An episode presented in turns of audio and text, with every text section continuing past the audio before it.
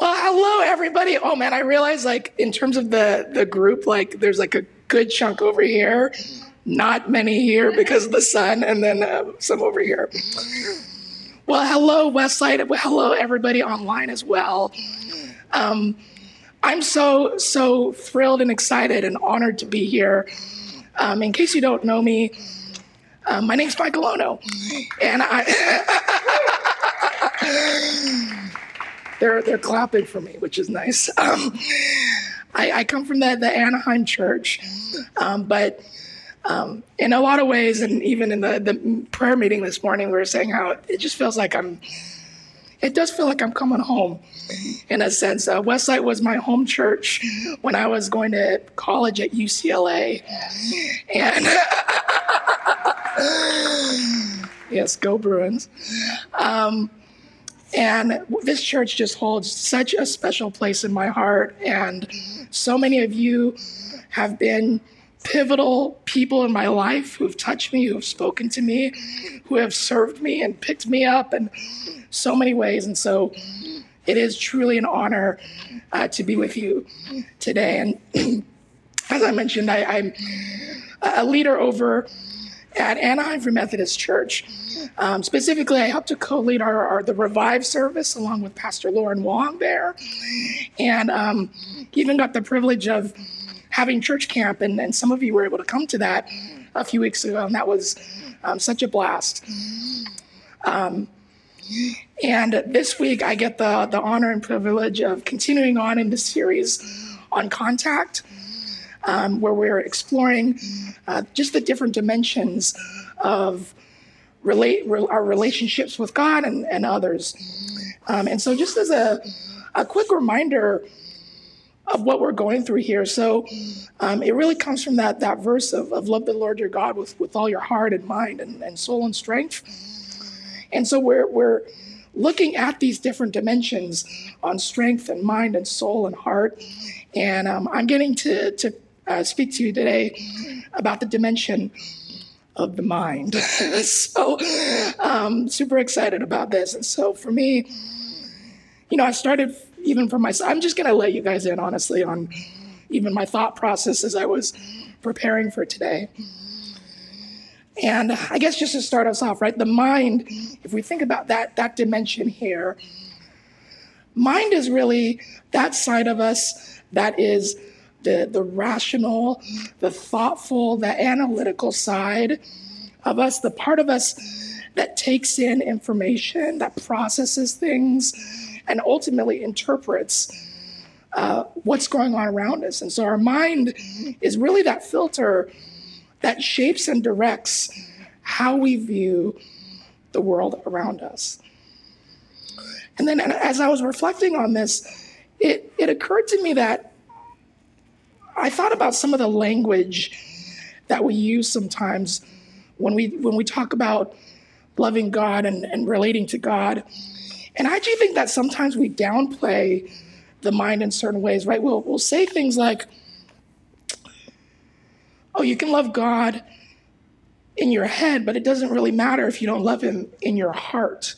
Or we'll say things like, maybe you can know things about God, but you don't really know God.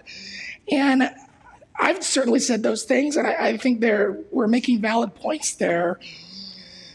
But at the same time, I think it creates this dichotomy between our thoughts and our feelings and emotions that I don't think is quite right. And so for me, when I started thinking about this, I was like, well, what does it what does it actually feel like to engage with our minds and to love God with our minds.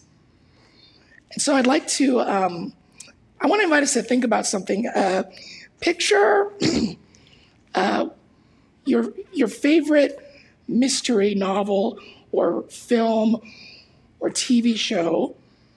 And for me, I'll just share one of mine is um, this one, The Prestige. I don't know. Does anyone does anyone like this movie, The Prestige? It's an older one. Uh, Christopher Nolan directed it. Christian Bale, Hugh Jackman, great movie. I'm not going to talk about the movie because I don't want to spoil it. But whether you know this movie or take whatever other mystery story that you know. Think about it and think about that moment that's almost always at the end of the story, the climax, when essentially the mystery gets solved, right? And it's it's the revelation, and then th- just take a moment, think about how it felt when we discovered the basically the secret of the mystery of who did it or what was really going on. And then all of a sudden, it changes the way that you saw the entire story up to that point, right? Because if you're in a movie, a lot of times what they'll do is they'll even show you the flashbacks in the prior scenes, and you're like, oh, that's what was happening at that time. And it's like this big light bulb just clicks. And again, think about the feeling when we have that, that revelation come at the end of these mystery novels or books or, or shows. See, for me, a lot of that feeling is just this feeling of like, one, it's just this like shock and surprise, if it's good. And then also just this excitement and honestly, this joy and satisfaction, right? And just like, oh, like that, that is so genius how it worked out that way. That feeling right there for me, that was actually what came up for me when I was thinking about what does it feel like to love God with our minds? See, I think that when I, I guess when I was I was even praying about this, and I felt like what I wanted to share is that we might think that loving God with our minds is about having the right thoughts or the right um, answers or having our knowledge of the Bible and theology locked down. But I actually think for me, what it is, is it's actually this continued stepping into a posture of learning and a posture of curiosity where we never stop asking questions, we never stop seeking, and we never stop being open to being surprised,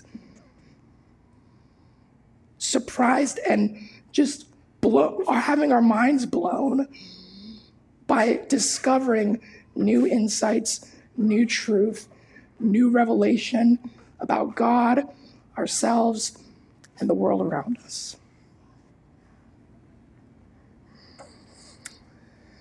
So I, for me, I experience this when I get to study the Bible. And um, as I said, I went to UCLA in undergrad. And when I was at UCLA, I was a part of InterVarsity Christian Fellowship, and one of their hallmarks is teaching us the inductive method of studying the Bible. and if you are lean into this space of mind, you love this. you love studying the Bible inductively. I, maybe I should have had the message be about teaching that method, but it's not. Um, at the core, studying the Bible inductively is approaching it inherently with a posture of curiosity and questioning, where you read a passage of the Bible and you ask, why is that there? What's going on beneath the surface? What is this referencing? And as you start to untangle these things, then you discover deeper and deeper insights. And I actually want to do this real quick for a passage. So this is actually not the like this passage is not about the point of the message, but I want to use it as an example of for me when it happened that I um, really saw this in action and, and felt kind of that joy and excitement of discovering new insight. So, for if you haven't read the this story or, or heard of this story before, I encourage you to go read it later. It's in Matthew chapter four, also Luke chapter four. But it's a story of Jesus being tempted into the wilderness. It's right before he begins his public ministry. And so, if you remember, if you know the story, Jesus is led into the wilderness to be tempted, for, um, and he's fasting for 40 days. And he encounters the devil, and the devil comes and presents three different temptations to him. One, to turn stones to bread because he was hungry to feed himself. Two, he took Jesus to a high point on the temple and, and told him to throw himself down to prove that God will save him. And then the, the last one, when uh, Satan showed Jesus the kingdoms of the earth, and he said, If you worship me, all this will be yours. So, three different temptations. Jesus responds to each one, quoting something when he says, It is written. And he basically does not succumb to the temptations. For the stone, the, the bread one, he says, Man does not live on bread alone. For the second one, he says, Do not put the Lord your God to the test. And the last one, worship the Lord your God and serve him only. Now, if you're like me, when I've, I've definitely heard this passage all throughout my life, and you know, a lot of times the points will be around things like, um, okay, when you're facing temptation, then um, quote the scriptures, because um, that's what Jesus did, and that is um, definitely a fine point to make for sure. But then when I started studying it inductively and started asking the questions, what is what is sitting behind that? Why is Jesus saying this? And you start tracing it back, then you discover all these deeper insights. And I'm sure that many of you may already know this, so I'm probably saying some stuff that you already know. But it turns out that when Jesus responds to Satan and he says those three uh, rebukes and responses, he's quoting from the book of Deuteronomy.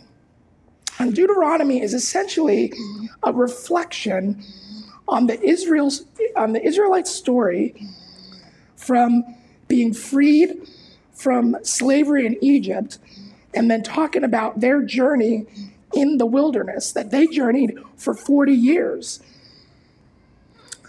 And not only are was it these weren't just random teachings in the book of Deuteronomy, but they were actually references to very specific events in Israel's history. So the, the stone one, this was from uh, the, the story where the Israelites are they're hungry and God brings down manna from heaven and he invites them to take only what they need and to trust that he's going to continue providing. And um, they, they can't do this. They fail at this. The second one was they, they started quarreling and questioning whether God was among them because they were thirsty. And so God brought this water from the rock at Massah um, but this was also seen as a failure in their history because they, they started questioning whether God's presence was with them. And then the last one, um, one of the more famous stories is after uh, Mo- Moses, he went to commune with God on Mount Sinai and he got the Ten Commandments. While he was up there, the Israelites started worshiping the, the golden calf. And so there are three temptations here, and they're actually linked to three points in Israel's history. And not just points, but these were specific moments of failure in their history. And so, for a moment, think about what it would have been like if you were then hearing this passage of scripture and you're Jewish and you're seeing Jesus face these three temptations, respond with these three verses that were reflections on these events, what, what would be going on? You'd be going, This is our story. Jesus is living our story, and not just our story. Jesus is actually entering in at the points of our greatest failures, our weakness, and our desperation boy, when I started realizing what was going on in this passage, I was like, whoa, whoever wrote this is genius. Like they're just so, it is so perfect how it lines up. And I, I didn't even do it justice, honestly. I invite you to go study, study the passage. But again, it was that feeling I got of seeking and, and probing and asking questions and being curious. And I was met with just m- more than what I could imagine of what this passage contains. And let me just say that the scriptures are full of this. This is this is why the Bible is inspired. Because there is so much depth, so much nuance, so much just so many layers to the Bible that as we continue to study it and go deeper, we are met over and over again with new insight and new truth. Now, this is true of the Bible, but it actually extends beyond the Bible as well. If you think about science or history or math or music or language, any of these areas, if we were to truly dedicate ourselves to studying and going deeper in these areas, I truly believe that what we would come away with is just how incredible how detailed and how honestly just magnificent and majestic the world around us truly is. And so for me, what ultimately what happens is when we choose into this mode of engaging with God in our minds and studying and going deeper, it leaves us in awe and wonder at the genius of God, our Creator, and how how incredibly good and amazing the world around us is. And another point this is not just for ourselves.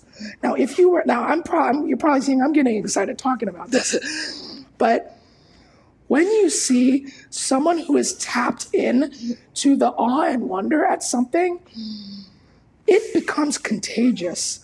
Because you start seeing like you they, they they're, they're, like how I'm talking now they get like kind of worked up and excited. And you see that person come alive.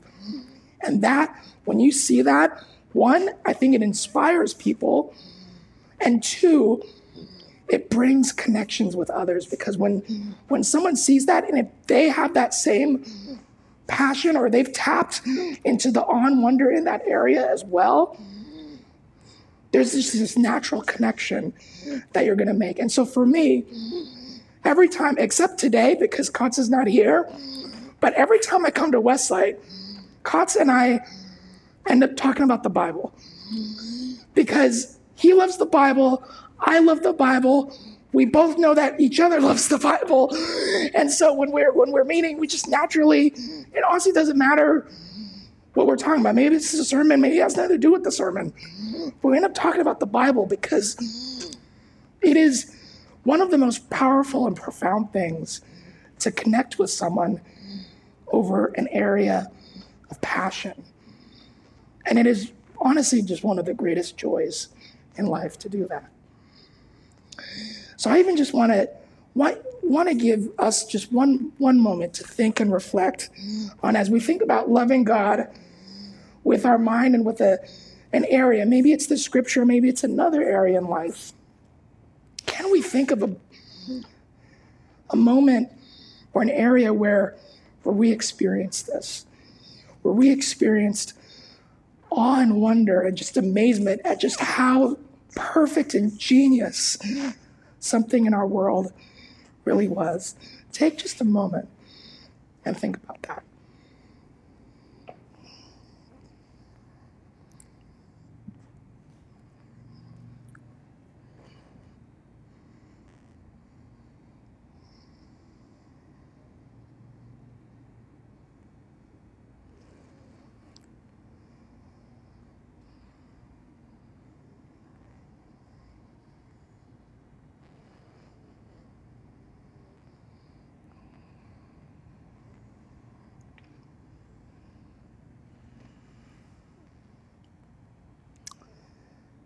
All right.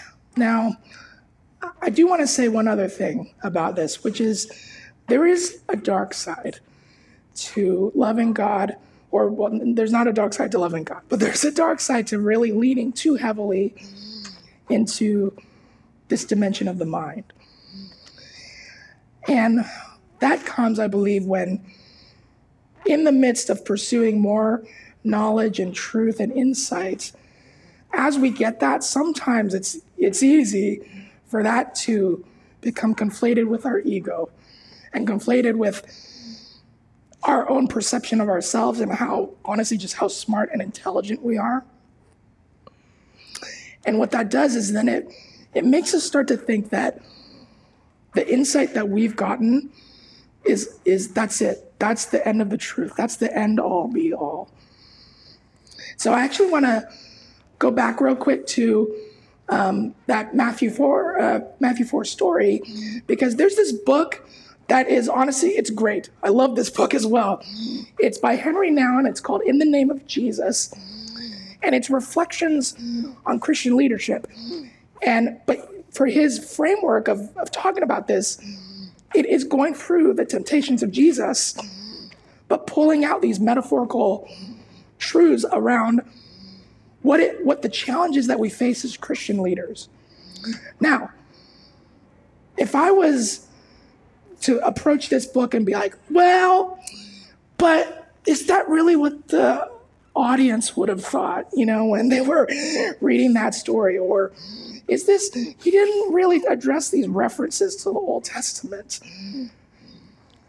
Do you see how that would just close me off to something else that honestly is good and valid and powerful? that what, of what Henri Nouwen is drawing from the scriptures. Because when we become so focused on our way of seeing things, we lose the posture of being a learner. And when we lose that, we lose humility, we lose the curiosity, and we lose the on wonder.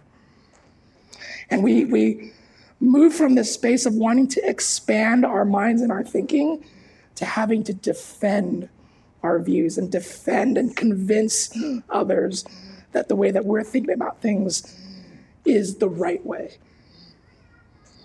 But if you talk to, honestly, if you talk to scientists or like anyone who's like an expert in their field, I feel like so often we will hear them say things like, you know what? The more that I've studied, the more that I've grown, the more that I've learned, I realize there is so much more to know. There is so much more to learn and grow. And so it actually leads us to a place of humility, not pride. And it is a good thing that there is so much of our world that can that is still so unknown because it means that we're always being invited into this posture of curiosity and learning and wanting to seek more of God's truth all around us. And so there are a couple just invitations that I think uh, I would like to present for us here today. First,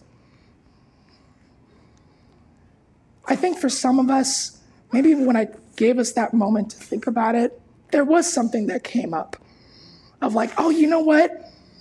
I remember that feeling. I remember when, having my mind blown by, by discovering this new insight or studying this thing.